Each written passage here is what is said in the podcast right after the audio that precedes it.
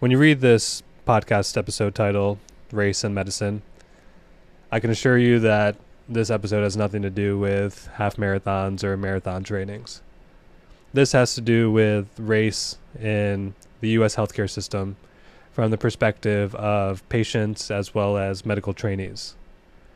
This was not a topic that I think I'm in any ways an expert on, and I haven't even listened back to this episode yet to edit it, but I can imagine there's probably segments of it where I get a little awkward and don't exactly know how to verbalize what I'm trying to get across. But I decided to put this podcast episode out because of a couple experiences that I've had this year as well as during my residency training that I felt were worthwhile to share with you all, as opposed to just keeping these observations to myself. Now, my goal isn't to make any groundbreaking revelations in terms of how we handle race in medicine, more so just to share with you my perspective and the perspective of others that I've seen around me for how race and being a minority can be perceived. So I hope you enjoy this episode and bear through my ramblings, and hopefully take something out of the stories that I have to share with you. Maybe there are stories that resonate with you and are scenarios that you've seen played out in the past as well. Welcome to C M O. Welcome to Collecting My Observations. Enter into the stream of thoughts that flow through the mind of an I C U fellow who is on his way to becoming an anesthesiologist and intensivist. This is where patients live on the verge of life and death.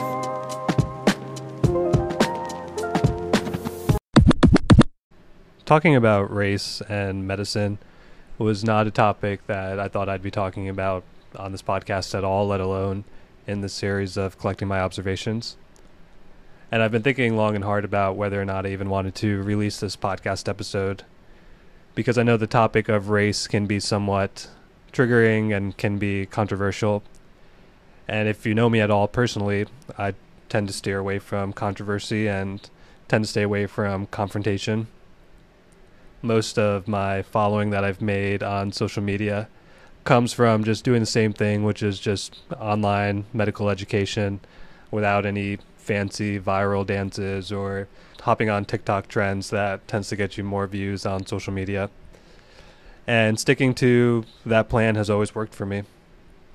But having this platform and creating an opportunity to talk about my observations and recognizing that race has played a factor in a recent patient interaction that I had, as well as interactions that I had with medical students when I was a resident, made me feel like this was an appropriate time to talk about the topic.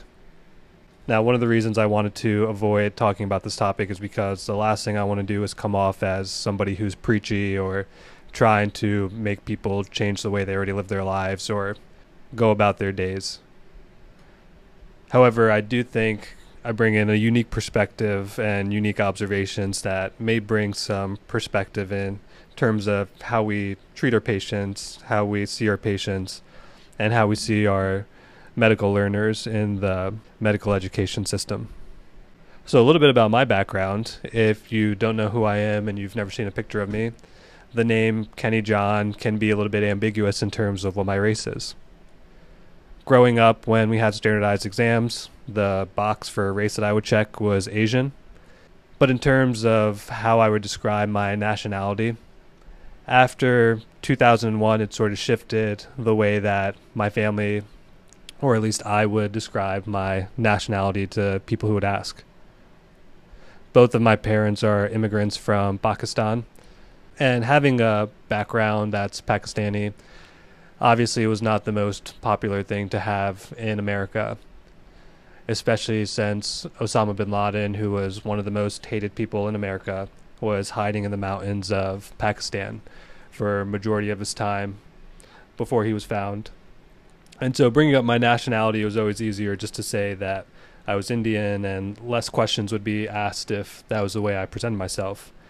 But realistically, both of my parents came from Pakistan. My grandparents were around when India and Pakistan were one country, and they ended up on the Pakistan side of the border when they separated.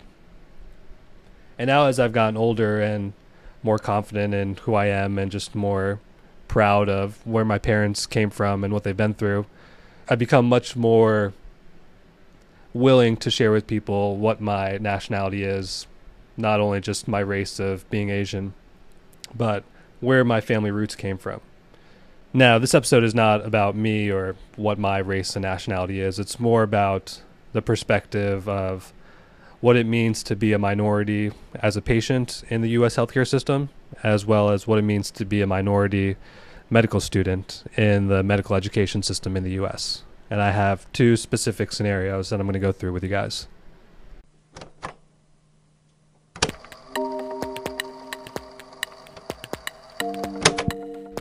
So if we learned anything in twenty twenty with the whole pandemic, one of the biggest takeaways was that people in this country have a lot of mistrust for the medical healthcare system. And in particular, people who are minorities have a huge mistrust for the medical system. And a lot of that stems from being treated by people, healthcare providers, who are not of the same race as them. Now, there's a lot of history in terms of how minorities were treated by the healthcare system that I'm not going to get into in this podcast. But all that's to say that there are some validated reasons why people would have mistrust. Now, the scenario that I'm going to describe happened a few weeks ago when I was in the cardiac I C U. It was a patient who had open heart surgery, was persistently hypoxic, requiring supplemental oxygen. And when we got a chest x-ray, it looked like she had some pleural effusions on both sides of her lungs. Now, just to set the scene for you a little bit, this was a patient who, on the outside of their room, had a sign on the door that said, "Before coming into the room, please see the nurse because the patient has been exhausted and would like some sleep."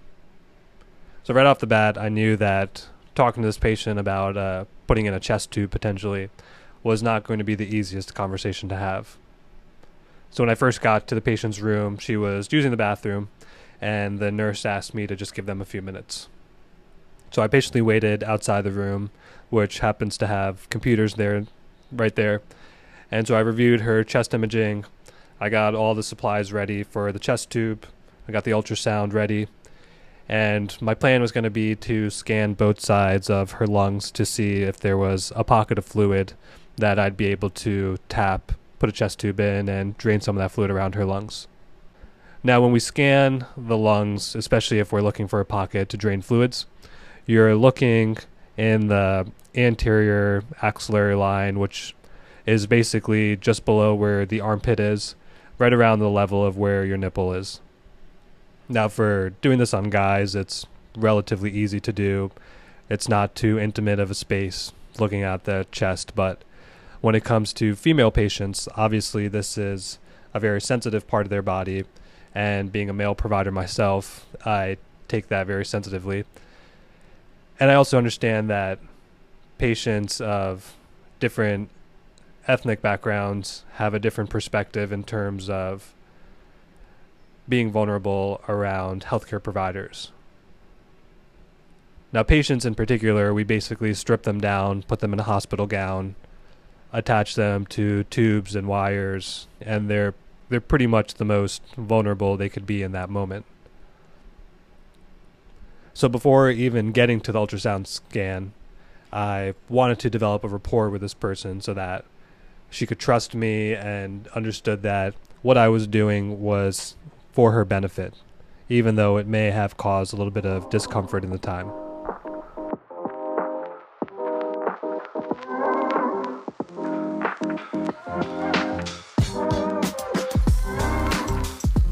And so this woman was also an immigrant from India. She had come over in her twenties, I believe, had two or three kids in America, and we were really able to bond over that background. I told her about my own parents' background, my parents also having three children in America. She told me a little bit about her husband and how her husband's job was the reason they came to America, how he was the first one in their family to come here and then brought the rest of their family here. And so before we knew it, I had known what she did for work, what her husband did for work, where her kids lived in the country, if they were married or not. And just right there, we already built quite a bit of rapport. The story is not to drive home the point that you have to be a brown person to make this connection with a brown patient, or that you have to be the same race in order to make these connections, in order to make your patient feel comfortable. But I do think my race and my background and my family's background and our history of being an immigration family was something that this patient found comforting because it aligned with her own stories. So taking the time to truly understand your patients and know who they are, I think is really important in developing that trust. Because the next thing I had to do was ultrasound her lungs, like I mentioned. Obviously, on women, it's going to be a little bit more difficult, where you have to displace the breast and really get up close and personal to these patients. Now, after I had found a pocket of fluid that we were going to tap and put a chest tube in, I also had to explain this procedure to the patient, which is not the most comfortable procedure to go through. We use numbing medicine around the rib cage, basically right on top of the ribs. Using that needle, I'll go in and see if I can aspirate any fluid. And then after we've topicalized the skin, I go in with a knife or a scalpel, cut a hole, and then go in with a larger needle. Once I get into that pleural space, I advance a catheter in, suture the catheter into place, and then attach the catheter to a pleurovac container or a collection container that's then attached to suction. Immediately after getting into that space, I drained about I think two hundred to three hundred milliliters of fluid right away. And we had given this patient a little bit of sedation to help her get through the procedure. I came through the unit later that day to make sure that she was doing okay after the procedure. At that point, she was up in a chair, looked like she was eating some lunch, and her husband was in the room. When I came in the room, she was smiling, looked at her husband, and said, "This was a physician I was telling you about who did the procedure on me." Already, I could already feel a sense of pride within myself that, one, she was feeling better, was clearly able to talk in complete sentences without getting short of breath, which was new, because this morning when I was talking to her, she was so tachypnic and so short of breath that she was stopping every couple of words to take a breath. And now she was able to tolerate sitting up in a chair. She told me that she was ambulating outside in the halls, and it was a little bit painful from the stab wounds, she called it, when I stabbed her chest, but overall she was grateful for the procedure that was done for her. Not only that, but I was able to make some small talk with the husband, knowing his background in engineering, and he was also very appreciative that I think I was taking the time to just treat them like humans and not just another patient on my to-do list for that day. Now, my goal is always to treat patients like they're a family member of mine. And I think subconsciously, when you see patients who look like you or are the same race as you, this concept becomes that much easier to do without even thinking twice about it. And my hope is that I carry this forward for all of my patients, obviously, and that I take the time to build this rapport and get to know them on a more personal level than just the primary complaint or the problem that brought them into the hospital. And by taking those few moments just to recognize that they're a human with their own life story, they're able to put their trust in me that I'm going to take care of them to the best of my ability.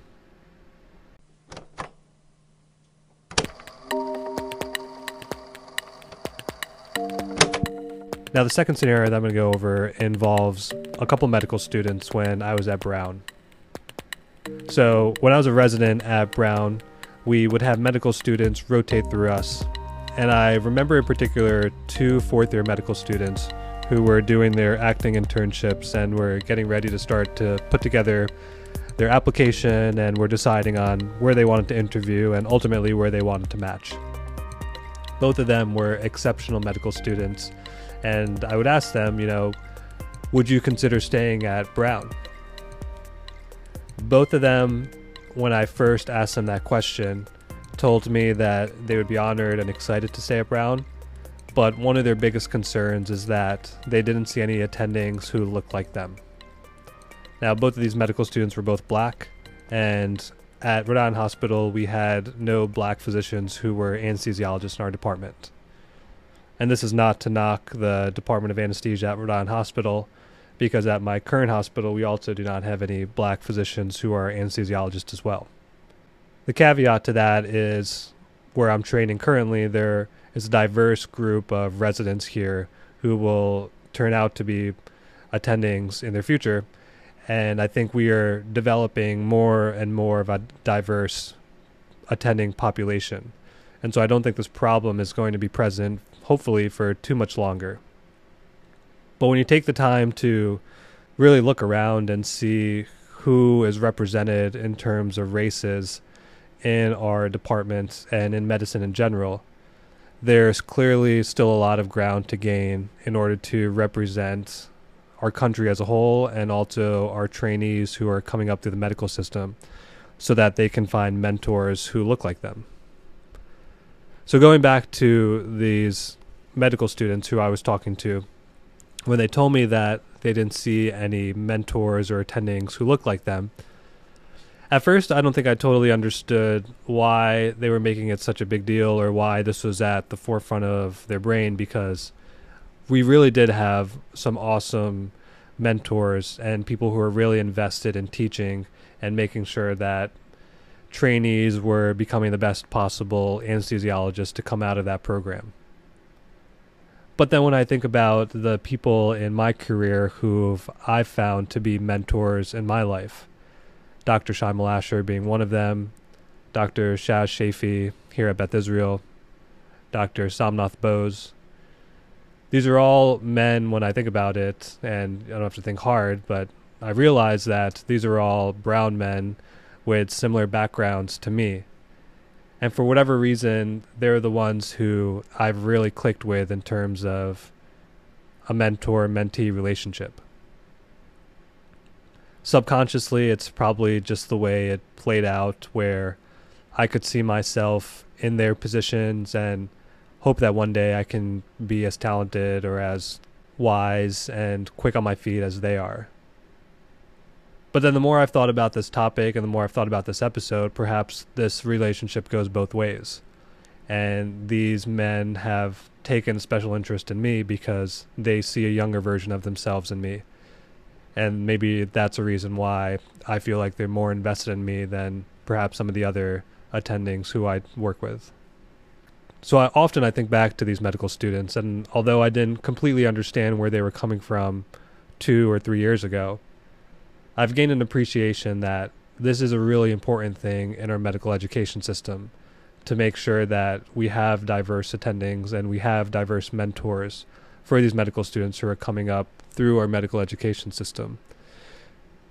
Because the medical education system and the training system is not an easy one. And you have good days, but you also have really tough days. And you have days where you feel very purposeful, but you also have days where you have failures and you have struggles. And without strong mentorship, it's really easy to get burnt out and feel like you're doing something wrong or you're not achieving your best potential that you can. I know the mentors that I've mentioned have not only steered me in a direction in terms of how I want my career to play out in terms of goals and aspirations, but have also reassured me that along the way I'm on the right track. And it's so easy to get discouraged by just looking around at your colleagues and feeling like you're not up to par in certain situations.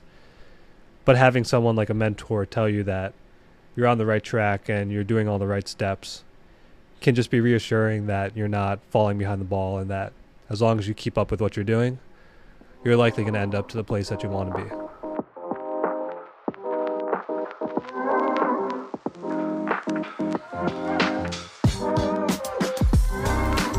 So to wrap up this conversation about race that I never thought I'd really be having on this podcast, I hope that this conversation has opened up some perspective to what it's like being a minority in the medical education system, as well as potentially what it's like to be a patient in the medical system in the U S. I fortunately have not had to be a patient in the healthcare system, at least to any serious degree. But I can understand, and I am sympathetic to the vulnerability that we put any patient in when they become a patient in the healthcare system, but particularly when you're a minority in the U S healthcare system. So my goal out of all of this, if you've hung in there throughout this episode and put up with me rambling on about this topic is that us as healthcare providers, even if we're not the same race as the people we're treating, it's our goal to treat everybody with grace and with sympathy, and to be understanding of differences in terms of decision makings and the way that different cultures and different religions view medicine and view life. And hopefully we can find common ground in terms of what's realistic and what's reasonable for medical care. Because every patient deserves to have an active voice and an opinion in how they're being treated in the hospital. And for our students in medicine, they also deserve the opportunity and the ability to find mentors that look like them and that take special interest in them, because those mentors see a younger version of themselves in these students.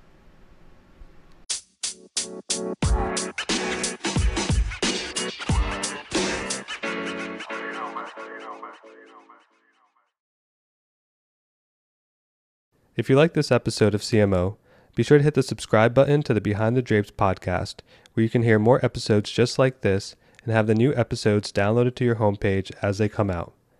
If you want to check out some of the educational content that I put out, check out my social media page on Instagram and TikTok and YouTube, and that's at Keywords by Kenny, at Keywords X Kenny, and that'll get you to the short videos that I put out about different educational topics related to anesthesia and the I C U.